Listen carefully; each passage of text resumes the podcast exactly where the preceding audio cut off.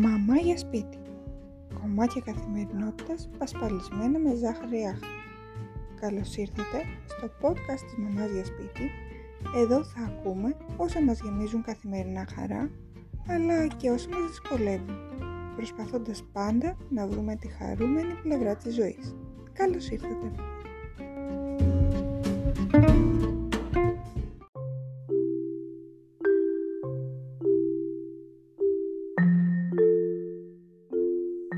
Αγαπημένη παρέα, γεια σας! Καλώς ήρθατε στο δεύτερο podcast της Μαμάς για σπίτι. Σήμερα το θέμα μας είναι εορταστικό, αφού θα σας μιλήσω για τα πράγματα που έχω μάθει αυτά τα 9 χρόνια που λέω πως είμαι μία blogger.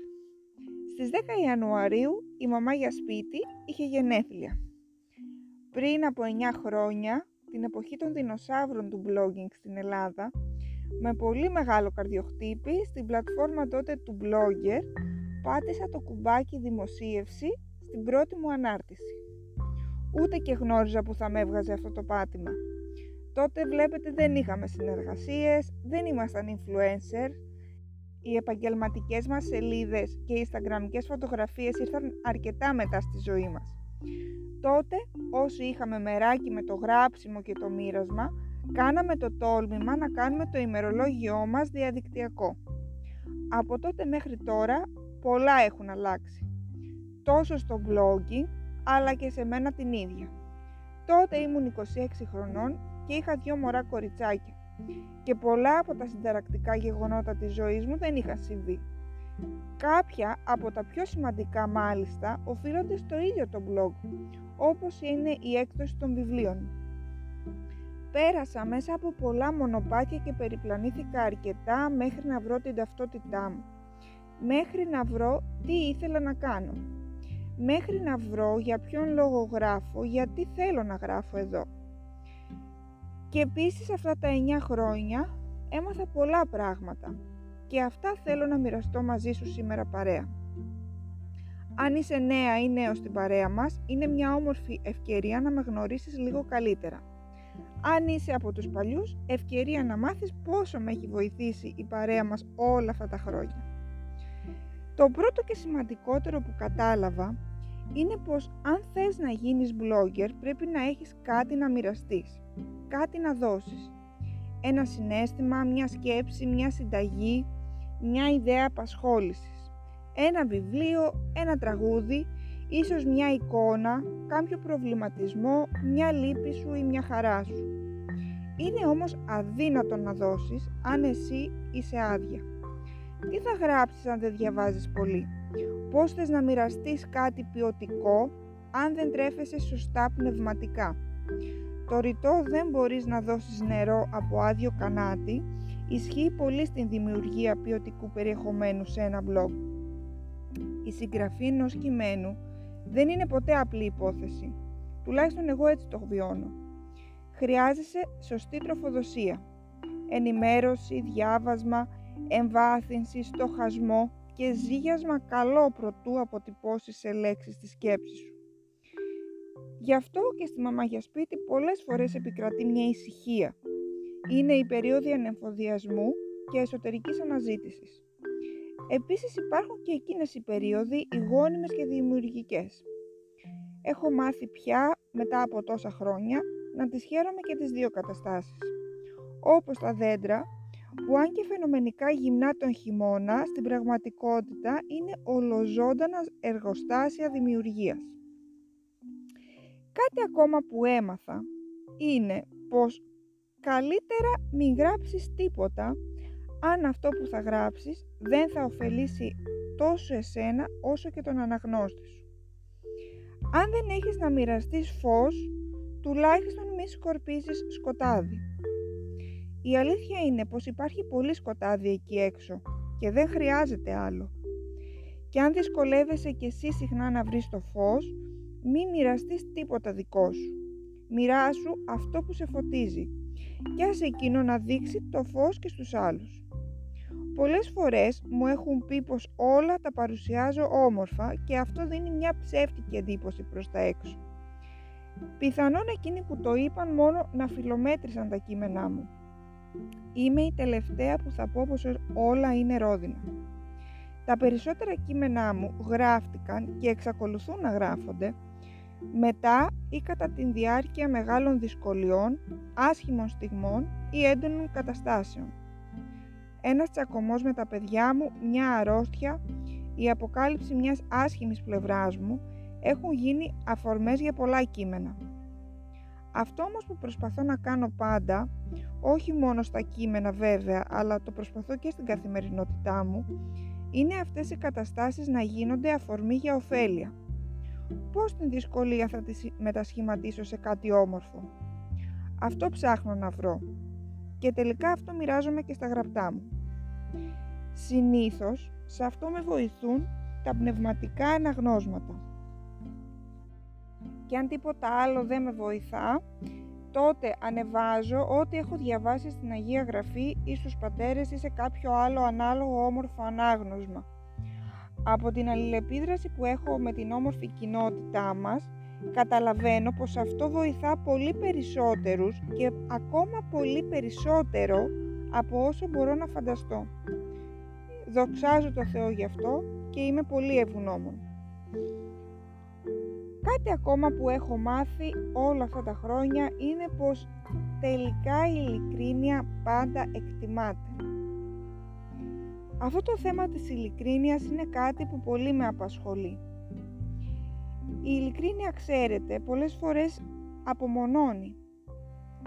Πρέπει να ομολογήσω ότι πολύ συχνά νιώθω μια απέραντη μοναξιά μέσα σε όλο αυτό το διαδίκτυο, μέσα σε όλο αυτό το δίκτυο με τους ε, διάσημους bloggers που έχουν δεκάδες χιλιάδες ακολούθους, υποδειγματικά feed, καθημερινές αναρτήσεις, πάρα πολλές προτάσεις προϊόντων, τσιτάτα που κερδίζουν διαρκώς likes. Έχω προσπαθήσει να γίνω κι εγώ έτσι, πριν από καιρό. Όποτε όμως το προσπάθησα, φάνηκε πόσο ψεύτικο ήταν για μένα και έτσι πολύ απλά το παράτησα. Η αλήθεια είναι πως είμαι μια αθεράπευτα ρομαντική blogger που έχω γίνει και παπαδιά, που σκέφτομαι και ντύνομαι όπως μερικές δεκαετίες πίσω, δεν είμαι καθόλου καλή στο να παίρνω φωτογραφίες και τα post μου δεν είναι καθόλου instagramικά. Παντρεύτηκα πάρα πολύ μικρή σε μια εποχή που αυτό είναι τελείως ντεμοντέ και αγάπησα τη μελέτη της Αγίας Γραφής επειδή μου άλλαξε τη ζωή. Και αυτό θέλω να μοιραστώ, γιατί ξέρω πως θα βοηθήσει και άλλους. Κοντολογής αυτή είμαι και ό,τι και αν κάνω δεν μπορώ να το αλλάξω. Είναι όπως κάθε φορά που πάω να αλλάξω χρώμα στα μαλλιά μου ή στυλ ντυσίματος. Καταλήγω να κοιτάζομαι στον καθρέφτη και αναρωτιέμαι ποια είναι αυτή. Ό,τι δεν μου ταιριάζει πάντα δείχνει τελείως ψεύτικο. Ξέρω πως δεν είναι πια σάρικο να είμαι έτσι και κάποιες φορές με έχουν χαρακτηρίσει οπισθοδρομικοί, συντηρητικοί, έχουν λυπηθεί τα παιδιά που μεγαλώνω και άλλα τέτοια παρόμοια. Παρ' όλα αυτά, η κοινότητα που εσείς οι ίδιοι έχετε δημιουργήσει μου έχει δείξει πως όταν ψάχνεις την φιλή σου σίγουρα θα τη βρεις. Και η μοναξιά αυτή που καμιά φορά αισθάνομαι δεν είναι παρά μόνο επιφανειακή. Γιατί τι νόημα έχει τελικά να έχεις δεκάδες χιλιάδες ακολούθους αν δεν μπορείς να μείνεις πιστός στις αξίες και σε ό,τι είναι πιο πολύτιμο για σένα. Και όπως λέει και η αγαπημένη μου φίλη η Μαριάννα από το daysofbliss.gr φαντάσου να έκανες ομιλία σε 600 ανθρώπους, να σε άκουγαν δηλαδή 600 άνθρωποι. Με αριθμούς στον κόσμο του blogging, τα 600 άτομα δεν είναι τίποτα οι 600 ακόλουθοι. Όμως όταν τους βλέπεις μέσα σε μια αίθουσα, τότε καταλαβαίνεις πόσο πολύ είναι στην πραγματικότητα. Και αφού μίλησα για την ειλικρίνεια, ας σας πω και τι άλλο έμαθα για το μοίρασμα. Έχω ακούσει πάρα πολλές φορές πως επειδή είμαι χριστιανή, επειδή είμαι πρεσβυτέρα, παπαδιά αν προτιμάτε, δεν χρειάζεται να εκθέτω τη ζωή μου, τις σκέψεις μου, τον εαυτό μου. Δεν είναι, λέει, ταπεινό. Λοιπόν, η γνώμη μου είναι πως ακριβώς επειδή είμαι όλα τα παραπάνω πρέπει να γράφω. Όχι για να προβάλλω τον εαυτό μου. Όσοι εξάλλου με γνωρίζουν, ξέρουν πολύ καλά πως ποτέ δεν αναφέρω σε συναντήσεις ότι έχω blog ή ότι είμαι συγγραφέας, μόνο αν έρθει η κουβέντα. Ο σκοπός μου μέσα από αυτή τη γωνίτσα είναι ένας. Τη χαρά της ζωής μέσα από την πίστη που βιώνω εγώ να την μοιραστώ και με άλλους. Όχι μια χαρά οτοπική και ανώριμη. Ποτέ δεν έχω ισχυριστεί πως η ζωή του χριστιανού είναι ταξιδάκι αναψυχής. Ο καθένας μας ζει με τις δυσκολίες και τα προβλήματά του. Όμως ο χριστιανός που ζει συνειδητά και στα γεμάτα βιώνει τη χαρά και την ελπίδα, ακόμα και τις δύσκολες ώρες. Όχι γιατί είναι ανέστητος ή εκτός πραγματικότητας, όπως πολύ συχνά μας κατηγορούν, αλλά γιατί νοηματοδοτεί αυτά που ζει μέσα από την πίστη του. Για μένα χαρά δεν είναι να γελάμε όλη την ώρα. Χαρά είναι όταν στις πιο μαύρες ώρες μπορείς να δεις το χέρι του Θεού. Χαρά είναι όταν θυμάσαι να Τον ευχαριστήσεις στις πιο φωτεινές ώρες. Χαρά είναι να ζεις χωρίς μιζέρια κάθε τι που έρχεται στο δρόμο σου. Χαρά είναι να επιλέγεις το δύσκολο και να σε ζημιώνει προσωρινά. Η ωφέλεια να είστε σίγουροι πως θα φανείς σίγουρα αργότερα, όταν θα είναι η ώρα της. Αυτός λοιπόν είναι ο σκοπός μου. Δεν επιδιώκω ούτε τους χιλιάδες ακολούθους, ούτε την αυτοπροβολή. Πιστεύω απλά, και το έχω δει στην πράξη, πως το διαδίκτυο είναι ένα εργαλείο που έχουμε στα χέρια μας στην εποχή μας για να συνεχίσουμε τον Ευαγγελισμό, δηλαδή την διάδοση του Λόγου του Θεού. Και εφόσον μπορούμε, έχουμε υποχρέωση να το κάνουμε. Σίγουρα δεν διεκδικώ τη θέση του δασκάλου, ούτε προσπαθώ να δώσω οδηγίες σε κανέναν. Απλώς μοιράζομαι αυτά τα οποία και εγώ ανακαλύπτω μέσα από τα διαβάσματα που κάνω, καθώς και έτσι κάποιες σκέψεις, κάποιους προβληματισμούς, με αφορμή διάφορες καταστάσεις μέσα από την οικογενειακή ζωή μου.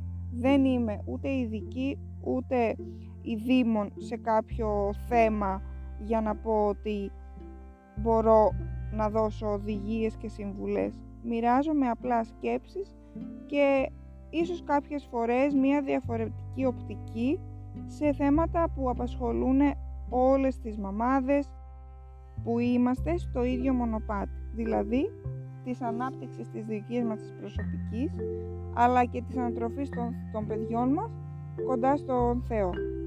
Και αφού σας είπα τι έμαθα όλα αυτά τα χρόνια, ας σας πω και τι μου πρόσφερε όλη αυτή η ενασχόληση και η εργασία που έχω κάνει στη γωνίτσα αυτή. Αρχικά να πω ότι το blog έχει γίνει αφορμή για την δική μου προσωπική ανάπτυξη σε πολλά επίπεδα μέσα από τα διαβάσματα που κάνω, από την έρευνα που κάνω για να γράψω κάποια πράγματα. Ακόμα με έχει βοηθήσει πάρα πολύ ε, στο να μπορέσω να βρω τη φωνή μου μέσα στον πολύ μεγάλο και χαοτικό κόσμο του διαδικτύου βλέποντας τι είναι όλοι οι άλλοι γύρω μου, τι προωθούν, τι πρεσβεύουν, τι μοιράζονται, κάποια στιγμή ένιωσα να χάνομαι και να με καταπίνει μια δίνη προβολής και υπερέκθεσης. Αυτό με όθησε να αναζητήσω επισταμένα και να βρω τη δική μου φωνή μέσα σε όλον αυτόν τον κόσμο. Αυτό είχε προεκτάσεις τελικά όχι μόνο στο ποια είναι η ταυτότητά μου μέσα στο διαδίκτυο, αλλά και στην εδραίωση μέσα μου ακόμα περισσότερο κάποιων πεπιθήσεων και στο ξεκαθάρισμα σε σκέψεις και πιστεύω. Το blog βεβαίως έγινε αφορμή να γίνω συγγραφέας και αυτό δεν το ξεχνώ ποτέ και είμαι πάρα πολύ ευγνώμων αφού μέσα από εδώ άνοιξαν ορισμένες πόρτες που δεν είχα καν σκεφτεί ότι υπήρχε ποτέ πιθανότητα να ανοίξουν για μένα.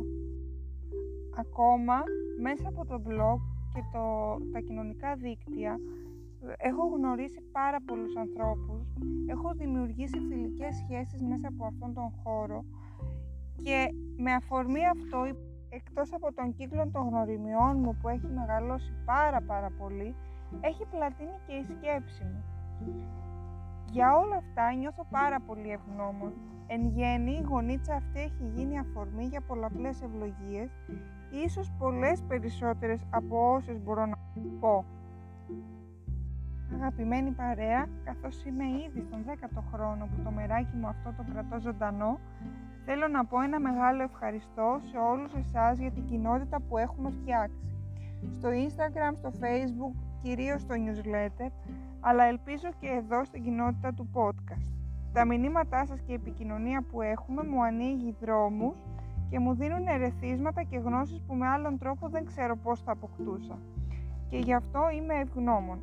Κάθε λεπτό που αφιερώνετε να διαβάσετε, να απαντήσετε, να μοιραστείτε με φίλους σας όσα γράφω, το εκτιμώ και το σέβομαι απεριόριστα. Γι' αυτό και προσπαθώ το υλικό που βρίσκεται μέσα σε αυτό το ιστολόγιο αλλά και σε όλα τα κοινωνικά του δίκτυα να είναι αντάξιο της εμπιστοσύνης που δείχνετε. Σας ευχαριστώ μέσα από την καρδιά μου και εύχομαι ο Θεός να δίνει φώτιση να μοιράζομαι μόνο ωφέλιμα για όλους μας. Και σας ζητώ να συγχωρήσετε τις αυλεψίες και τα λάθη που βρίσκετε πολλές φορές. Ευχαριστώ ακόμα που μείνατε μέχρι το τέλος αυτού του ομολογουμένως μεγάλου podcast. Αν θέλετε να τα λέμε πιο συχνά και τακτικά, μπορείτε να γραφτείτε στο εβδομαδιαίο newsletter, να με ακολουθήσετε στο facebook, στο instagram και στο youtube. Μέχρι την επόμενη φορά να προσέχετε. Σας φιλώ!